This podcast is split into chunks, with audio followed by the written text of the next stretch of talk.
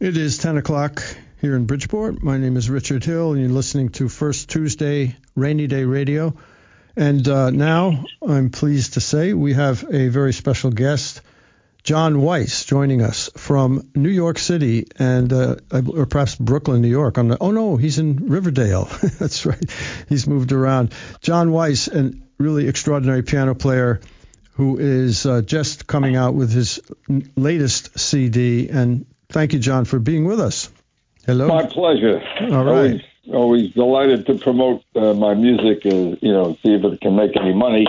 To take out the onus of having to play Piano Man and other assorted classics of the popular repertoire. Okay. Try not to clatter your dishes, John. It's coming through loud and clear. Well, anyway, John, your newest CD is, I think, really excellent. I will say I can unreservedly give it a good review. And I'm delighted that you have produced this beautiful production, because it's got a whole range of your original compositions. It's called Buddha of the Rainforest, Meditations on Harmonic Transformation. It's got a variety of performers on the CD. John, of course, the director of the group and the piano player. So, John, tell us a little bit about either the CD or what led up to it, or anything else you'd like to start with. Well, I've been writing music, tunes off and on since, I don't know, many years, 70s basically, and some of them are very good. I mean, I studied composition in college and in university, so I have some kind of background in that. I was doing classical music because there were no jazz programs. They just started to bring in a jazz program at the time, but it didn't have anything to do with writing tunes or writing music. So when the pandemic came along in 2020, I was immediately, a lot of the music work dried up, and I was performing in some nursing homes at the time, and all that stuff also got very scary and basically evaporated. And so I had some free time, so I decided to work on these tunes, revise some of these tunes, and make a recording with some musicians I knew who I played with over the years. And that's basically how it came about. I mean, it's the first recording of my originals that I ever did. And I do have, quite a few more tunes that I would like to get out there. So, and I've, found this to be very gratifying. And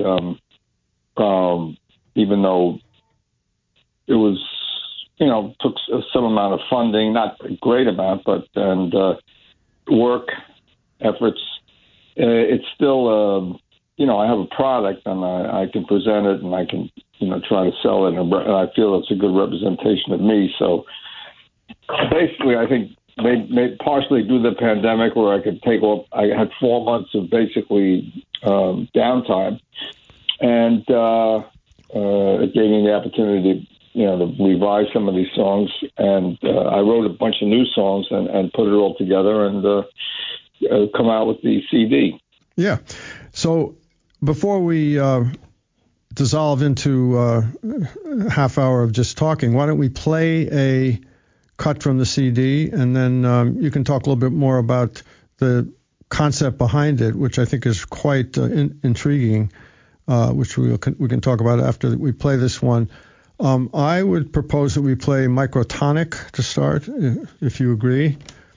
Oh, that'd be fine. Okay, so let's start with that, and we'll be back in a moment.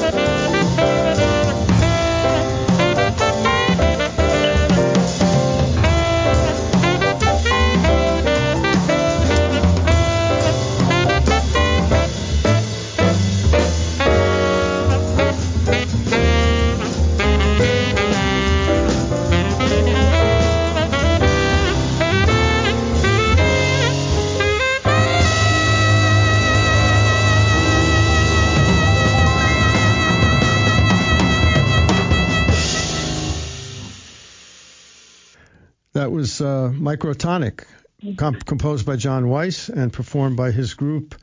John, I noticed you have this John Weiss and Boss Rhythm on the cover. What does that refer to? Well, that's what I'd call the group, and I kind of made that name up years ago when I was playing this jam session at a place called Mo' Better Blues, actually, which is actually also the name of a Spike Lee movie. Yep. But I don't think the club had anything to do with the movie, or it wasn't named after the movie, let's put it that way. So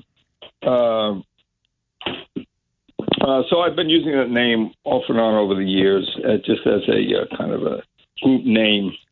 So it gives me something to identify with, you know, in terms of beside my name. You know, that's all it is, right, group name. Right. And I probably should copyright it or, oh, yeah. You know, it's like, you know, reminds me of one time I in some of the earlier days of the internet, I copyrighted johnweiss.com, and then I wasn't doing anything with it. I didn't do a website or anything. I let it slide for about a year and a half, and then I tried to resume the same address, and somebody else had already bought it, and then I got an email from them saying that they're willing to sell it to me for $200 or $300 the name, you know. So, I mean, that's funny. All right, so so that's what Boss Rhythm is referring to. Okay, so the song Microtonic, which let me turn up my earphones a little bit. Harmonically, it's well beyond my ken in terms of, you know, all the incredible roller coaster ride of changes you're going through there.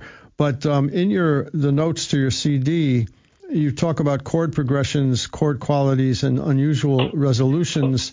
And modulations can also serve a higher meditative function in respect that they are transformative and can lead to an altered state of consciousness.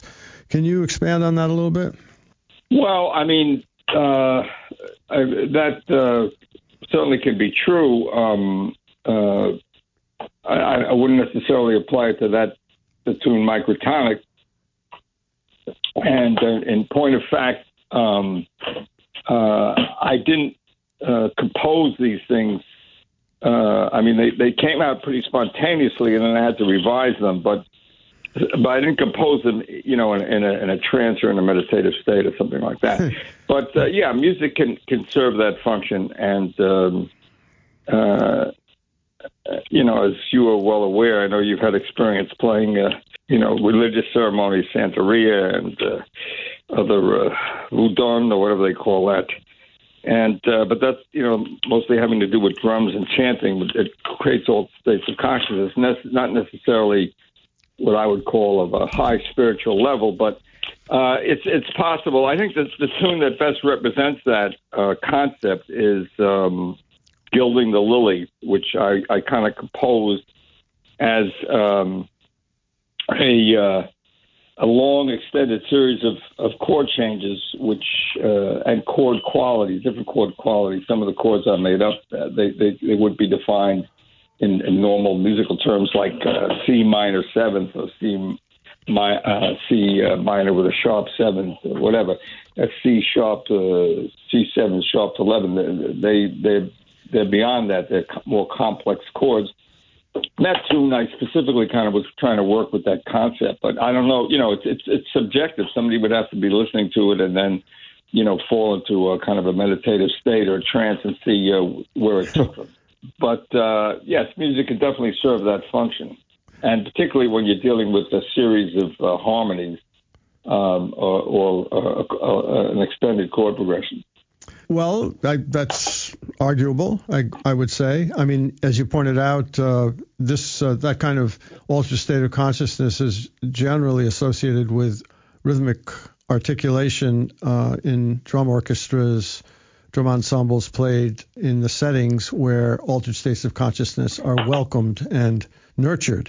And those are usually African-derived drum singing and dancing with a religious kind of orchestrator who's leading the event. And indeed, I have done that kind of stuff, and I've Let's say I've drummed at those kind of occasions. I also spent a couple of years in West Africa studying that kind of music and did some research on it. So that's my orientation. So when I saw in your notes that melodic and harmonic data can produce an altered state, of course I understand that music transforms consciousness in many ways, and many types of music do that.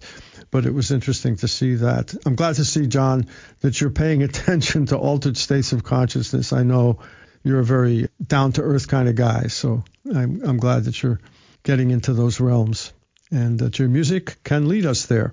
Shall we listen to the Gilding the Lily, since that's... Yeah, Gilding the Lily. That once again, that came out. First of all, on microtonic, I just like to mention the reason why... I don't want to get too technical for the listeners, but it does go through all 12 keys, and with a middle section or bridge section, which is kind of on an A minor pedal, but it does go through all keys, and it's built on a sequence of chords derived from the diminished chord. So a sequence of descending minor thirds, you would say. All right, well, Gilding the Lily was completely... other than the fact that I ended on the same chord that I began. No, I ended on the fifth, which is a related, the dominant chord for the tonic, if you want to call the first chord the tonic. There's really no key in that song, but I ended on a very related chord to the first chord with a melody which was derived from the opening 8 bars of the original melody. Other than that, I just kind of did have a much more free-form approach to writing the song. I used some of the same melodic ideas, or what you would want to call motivic ideas, the more technical term for that. But I just used my ear and my intuition and what I heard in my mind to let it flow from one chord to the next. And the form, even though when I actually sat down and counted the bars out and figured out how many bars there were for each chord, sometimes there's 8 bars for one particular chord change, sometimes there's 4 bars, sometimes there's 2 bars, but it does come out into a kind of a pattern, kind of a mathematical pattern. And I didn't think that out initially, but it did, as in the creative, any creative effort, that comes out well, there was a certain internal organization arose kind of on its own, so to speak. Yeah. So, all right, anyway, yeah, let's listen to it. And maybe if people close their eyes and turn off the lights, might take them into another realm. Let's see. Let's give it a shot. Here we go. Gilding the Lily with John Weiss and Boss Rhythm.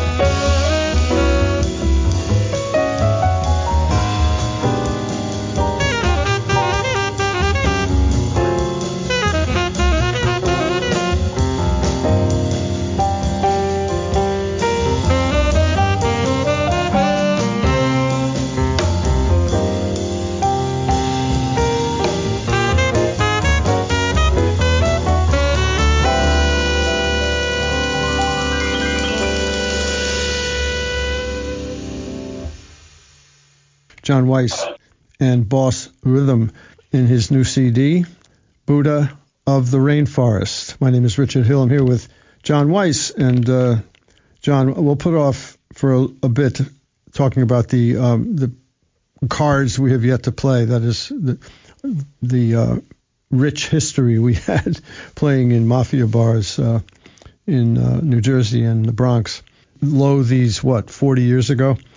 But let's, like that, yeah. Well, we can save that for the coup de grace at the end of the show. But talk a little bit about your personnel. That now that was tenor, if I'm not mistaken. The first one we played, there was some soprano. Is that correct? Oh, that was tenor also. That was both. Both tenor. Yeah. Well, I'd like to definitely give a shout out to the musicians. I mean, the drummer is a great drummer. I have him featured, Marvin Boogaloo Smith, and to me, he's one of the all-time great drummers. He's certainly one of the best drummers I ever played with. Yeah, and I love his playing. Yep.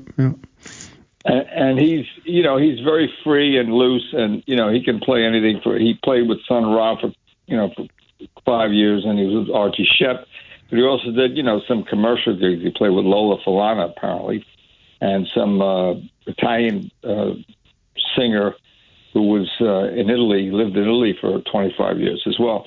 So, I mean, he's a very advanced player and a very wonderful player, very supportive. And bass player is Ratzo Harris, very well-known jazz bass player, kind of innovative. He uses a six-string bass, which he added two strings himself.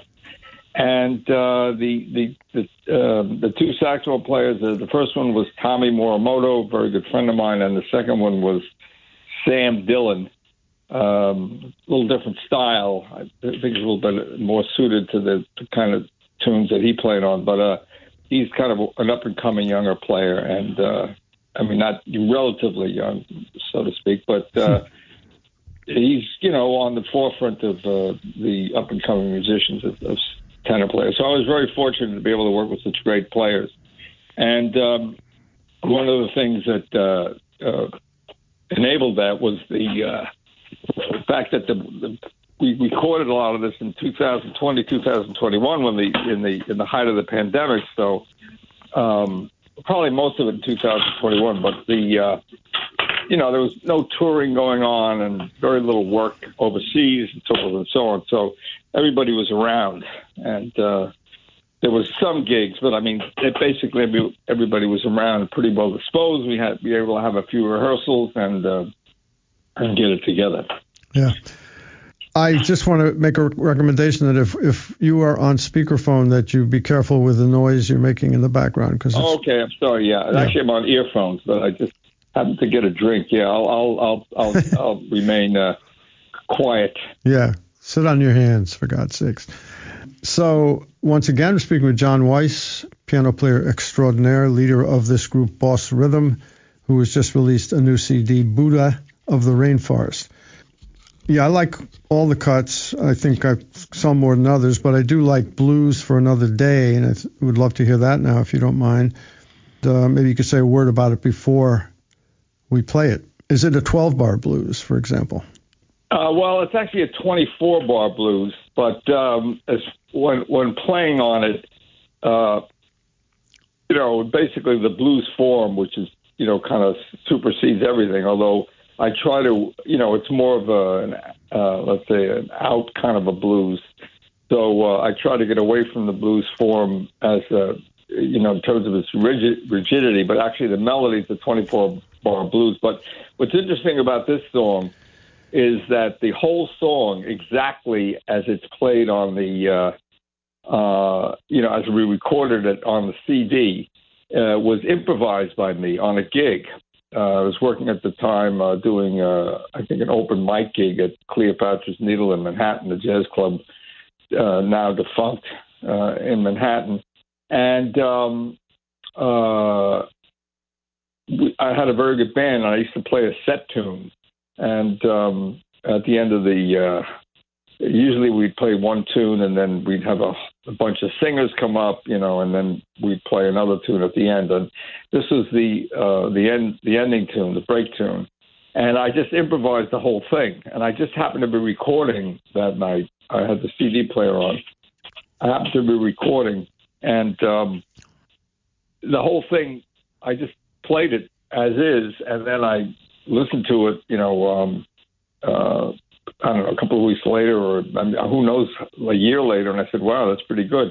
And I just transcribed what I played, and that became the melody. Mm. Yeah. So but it was totally improvised initially, and it came out exactly as it is recorded, which is unusual because usually, you know, that's unusual for a compositional process, so that you would create a tune spontaneously that was perfect. I recently did it also with a kind of another I Got Rhythm tune on a jam session. I just improvised something. Something came into my head, an idea came into my head, ended up improvising the whole tune. Mm. So it is, you know, that's another method of composition, so to speak. I believe, correct me if I'm wrong, that Charlie Parker's, a couple of his solos became the heads of bebop tunes when he was playing. I'm not sure how he remembered what he played, but they sure sound like solos, some of those, the heads of some of his songs.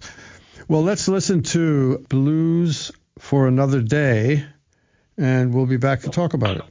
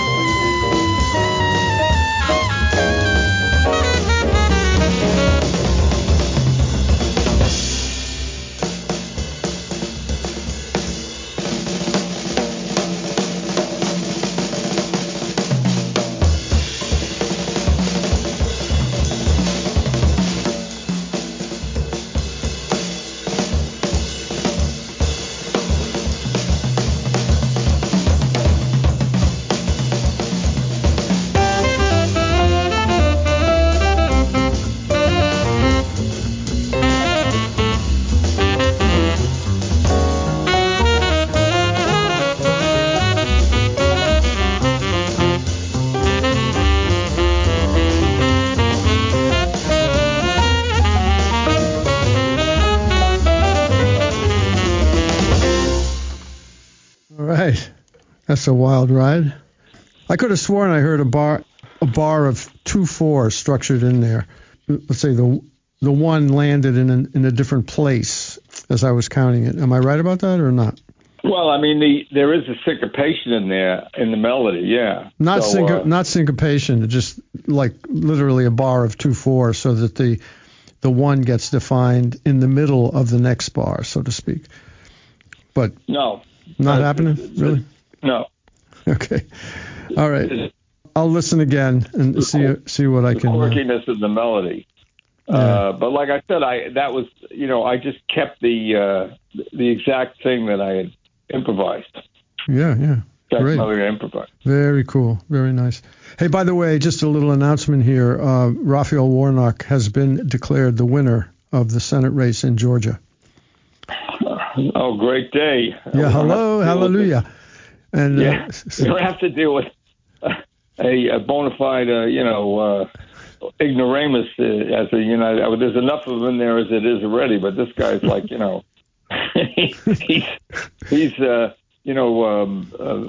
been a known ignoramus. Let's put it that way. I mean, doesn't make any bones about it. I mean, they played. I think one of the advertisements had the riff about preferring to be a vampire than he wanted to be the Wolfman rather than a vampire, because you could always kill a vampire by putting a stake through his heart. So did you hear that one? Yeah. He said, I think wolfmen can kill vampires. So he right. So I mean, he shifted his his loyalties. Well, there was only actually one wolfman.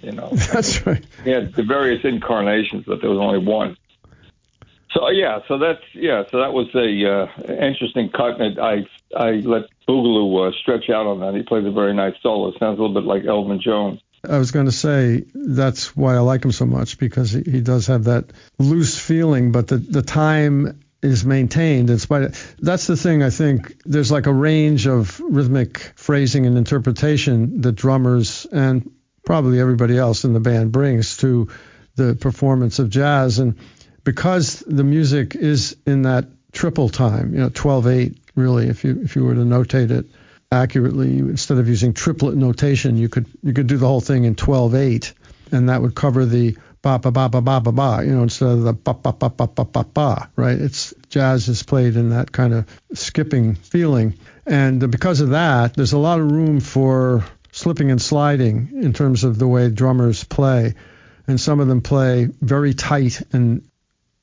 almost ahead of the beat, and others seem to play behind it. And Elvin was such a drummer, but in spite of the fact that it felt like he was like, I have this image of Elvin playing, which is like when you look at a propeller or a fan going around, and all of a sudden you notice that there's an image of the blades turning backwards, and very slowly turning backwards. That's the kind of feeling, this churning thing that he got going, where the time was moving ahead. He had to stay on it because Coltrane was whipping the whole band forward, but it still had that incredibly loose, relaxed feeling. I think Boogaloo has that going on. I define it as playing the pulse rather than playing the time. And, when you have, when you have musicians that are highly experienced and played for a long time, you could do that. So I mean, in the history of music, I don't think there's been any, except as far as Latin music is concerned. But I think Latin music does pick up tempo a little bit, throughout the tune. But that's got another kind of impetus. But in the history of like. Most music, there's always been a lot of fluctuation, rubatos and, accelerandos, particularly in classical music, and pauses and more of a flow. Even Baroque music had that, even though it has a propulsion to it. There was nobody really knows what Baroque music really sounded like because, it was before recordings came into being, but I'm sure there was a certain amount of fluctuation or variation in the rhythm that it really wasn't rigid. And you do have certain people that ostensibly, you know, pay homage to the strictness of rhythmic time, and that the time should never vary, and so forth and so on. And you know, there's a lot of complicated theories and that go on with it. But I mean, basically, if it swings, it swings. I mean, it's basically what it comes down to. So, as Duke Ellington said, so I mean, that's the all important thing, and something that's very, you know, like stiff and rigid is not necessarily going to swing all the time. There has to be a kind of a human element into it. I mean, you know, the heartbeat is never completely regular, you know, throughout the day and the night. So nothing is really, you know, beside, you know, the atomic clock, nothing is really rigidly in time. There's always a certain amount of, you know, like fluctuation and ebb and flow. Absolutely. You said something which made me think of something, and then I promptly forgot it because I was queuing up the next number. Let's default, no fault or pun intended, but let's go to the next track. I'm selecting Along Came Mary, which, of course, is a song, the title of the song from the 60s by who? Remember the group? Benny Golson wrote a song called Along Came Betty. No, but there was also a pop song from, I believe, I'm not sure if it was a Brit group or an American group. That was the title of that song. But yeah, so interesting. You have the same title, and I was sort of expecting maybe an interpretation of that song when I put the track on at home, but no, it's quite in its own realm. So anything you would like to say about this song before we play it? Well, I mean, it was ostensibly named after a woman that we both knew, and that's right. Yeah, yeah. You know, yeah, I was never intimate with her, but she was a rich girl that was out slumming, and she was kind of stayed with us for, I don't know, when we were living together. She stayed with us for about a couple of months, maybe a month or two, in a loft and part time, and she would go out and work as a B-girl in piano bars with another mutual friend of ours. So somehow I wrote the tune, I wrote the basic of the tune. I would say the first 8 bars of the tune, it kind of came out during that period. And somehow I just named it after her. I don't know why. It doesn't, you know, necessarily remind me of her or anything like that, but somehow maybe she was just around a lot and she was in my mind, and I just kind of used that as a title and kept the title rather than changing the title. And then I revised it and kind of extended it to some degree in 2020. So that's good. The basis of that. And it varies between 12/8 and swing, literally. But that's, you know, originally how I wrote it way back, you know, in the day. So with the 12/8 and the swing. All right, let's take a listen, and we're here with John Weiss. He's an excellent piano player based in New York. He's actually living in Riverdale right now, in case you want to hunt him down. As he mentioned, we shared space back in the 70s, and played in a really pretty horrible rock and roll band for a couple of years, and we can talk about that a little bit if you like later. Here comes Along Came Mary.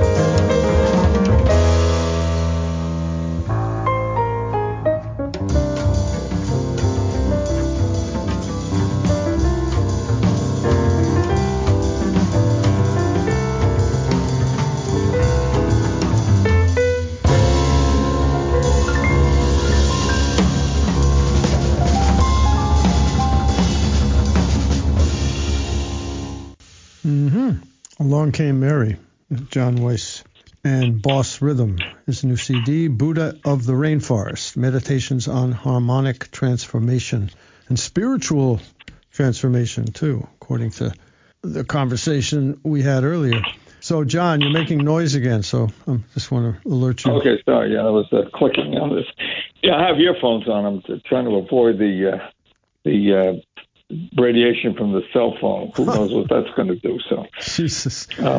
Still dodging those cosmic rays. You still have the tinfoil hat and all that, you know. Well, I mean, look, I mean, there's been a lot of studies done about, you know, brain cancer and cell phone use. You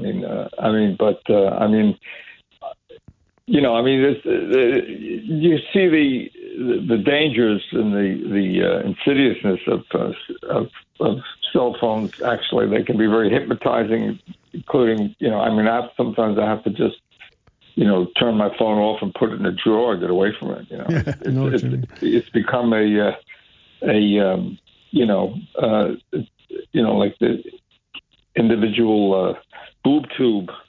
That's right. That you carry around with you 24 hours a day. And you know, I see people doing crazy things all the time. I see people when I work in Forest Hills in Queens, I work out there 3 days a week, and I'm right a block away from Queens Boulevard, which is like 12 lanes wide, and it's at least 12 lanes. Yeah, 12 lanes wide, and they just give you enough time to cross it with a yellow light. You know, you just kind of you have to kind of huff it a little bit. And I've seen many people cross that street texting and looking at their cell phones, kind of just oblivious to what's going on. And then the red light is flashing, and they're still crossing the street texting on their cell phones. I mean, you know, it's nuts. I mean, and that's considered to be the most dangerous street in New York as far as accidents. Anyway, another story, another issue.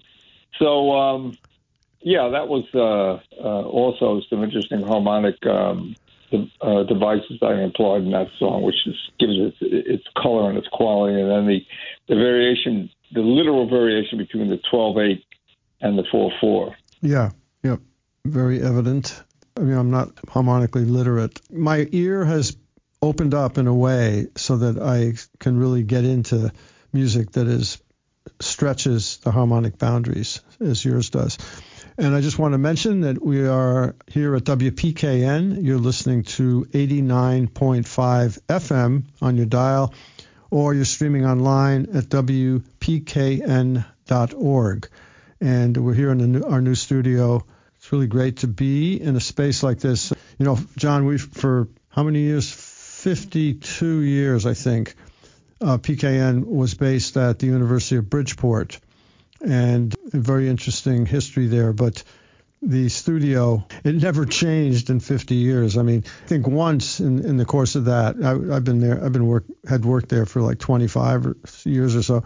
Once in that period, they changed the carpeting, and they put up new shelves for CDs, and they had to. Actually, there were so many LPs. We were on the second floor, or third floor, actually. We were on the third floor. There were so many LPs in our library that the physical plant people came over and said, the structure of this building cannot support that kind of weight. So we had to, we literally had to take maybe two-thirds of the CDs and put them in storage in some godforsaken warehouse. Then we started selling them off at record fairs and stuff like that. But we still have, I'm not sure how many, but, you know, 5,000 maybe, something like that, LPs, and we have countless CDs here. We were up to, I think, 75,000 CDs by the time we moved. And when we moved, there wasn't enough room here to accommodate all that, so we had to shed some of the more of the LPs and a lot of the CDs, and kept what I hope is a good collection of jazz here. Talking to John Weiss. My name is Richard Hill. Rainy Day Radio, which comes to you the first Tuesday of the month at 8:30 p.m. We're going to wrap it up in about 25 minutes. And, John, I think normally during this period I call it Jazz Edge, and I play a lot of different artists and stuff like that. But we still have some tracks here on the record I'd love to play, so you might just take us right on out if we keep going here. But, you know, speaking of the Lower East Side, where that loft was. It was a ground floor loft or actually there was a stoop. You had to walk up about 6 steps. It was a huge place with full glass windows, which I think you could open them. You could, they kind of louvered out. Yeah. They kind of you twisted them out. Yeah. And below those windows was this, I guess it was a stairway to the basement, but it was like a trench, like a. it was a dugout. Yeah, it was like a dugout. Right. And like before the basement, right? Yeah. Filled with garbage. Filled to the brim. And so, but there was this guy, this homeless guy who hung out in front of our loft. Now, you mentioned other like conclaves happening there, but I just knew this one guy when I was there, and he was for some reason, a really appealing character, even though he had, flies buzzing around his head. I mean, he was definitely living on the downside of the street, and he was, I guess, autistic or schizophrenic or something like that. But he did communicate with us a little bit. And so, do you remember when we hired him to clean out the trench? Not really. Yeah, I don't remember that. Well, we did. I know it was cleaned out at one point. Yeah. Yeah, that's the guy that did it. And as I was telling you the other night, he disappeared after he did the job. He disappeared for. We gave him like whatever, $50 or something, and with all that money, he just went off and disappeared. And when he came back 2 months later, we said, I forget his name, but we said, where were you, man? We really missed you. We were worried about you. And he said, I attacked a bus. So yeah, I kind of vaguely remember that one. Yeah, it was wonderful. So what's next? Let me see. We've played Microtonic. We have not played Buddha of the Rainforest, which is the title. Yeah, let's play that. Okay. That's another one which is it goes through some interesting harmonic permutations and compositional changes as well, because it kind of goes into a rubato section at the end of the tune, which is actually part of the tune. So I definitely had, when I wrote the tune, I definitely had visions of a rainforest at the time, and subsequent studies of Buddhism later on in life, and seeing pictures of these Buddhas, they could be in the middle as on the cover, as you see, a beautiful, big, huge statue of Buddha. Could have been, it could have been a settlement around there, some kind of city or village years ago that was just kind of overrun by the jungle. Everybody left and was overrun by the jungle, like the Mayan ruins. But you see this all over that part of the world, Southeast Asia. So that seemed to be a good addition to the title. It was originally called Rainforest, and they added Buddha the Rainforest. But I definitely had visions of a rainforest when I wrote the song. All right, Buddha of the Rainforest.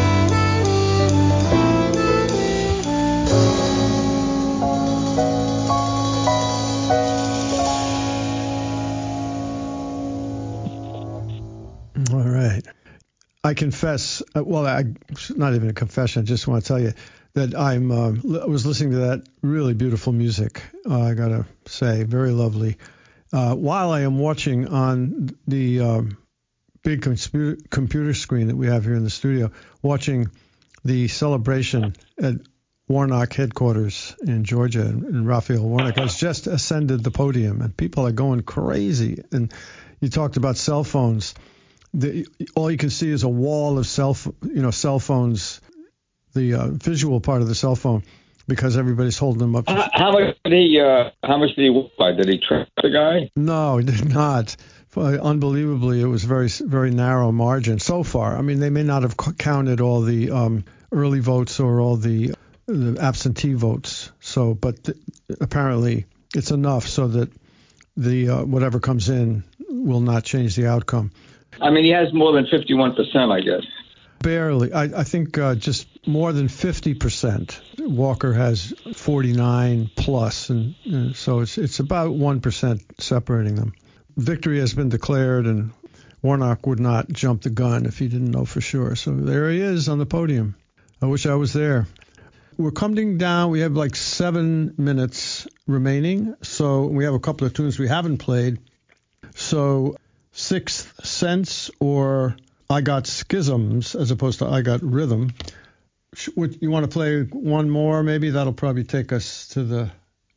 Yeah, I would say play. I would play Sixth Sense. I mean, I'm kind of enamored of that song because it's a very interesting song, and it has a lot of chromaticism, and the harmonies.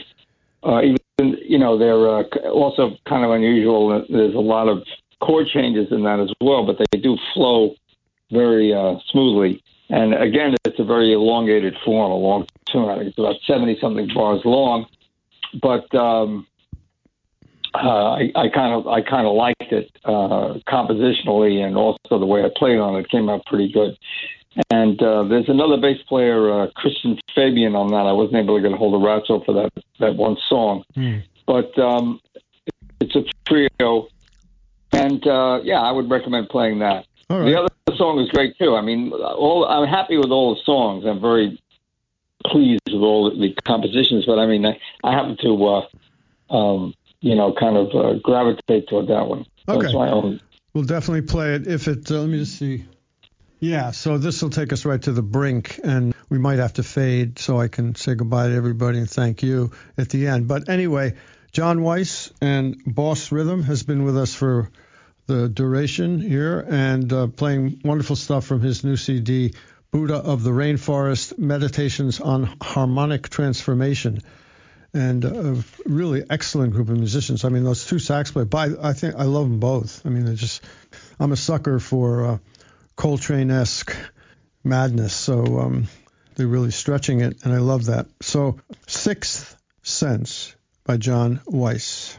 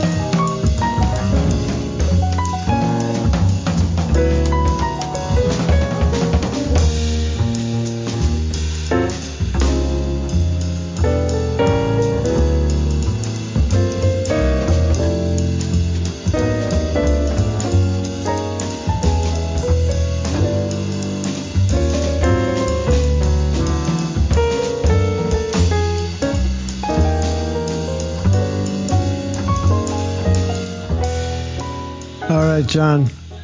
It's been great having you with us tonight.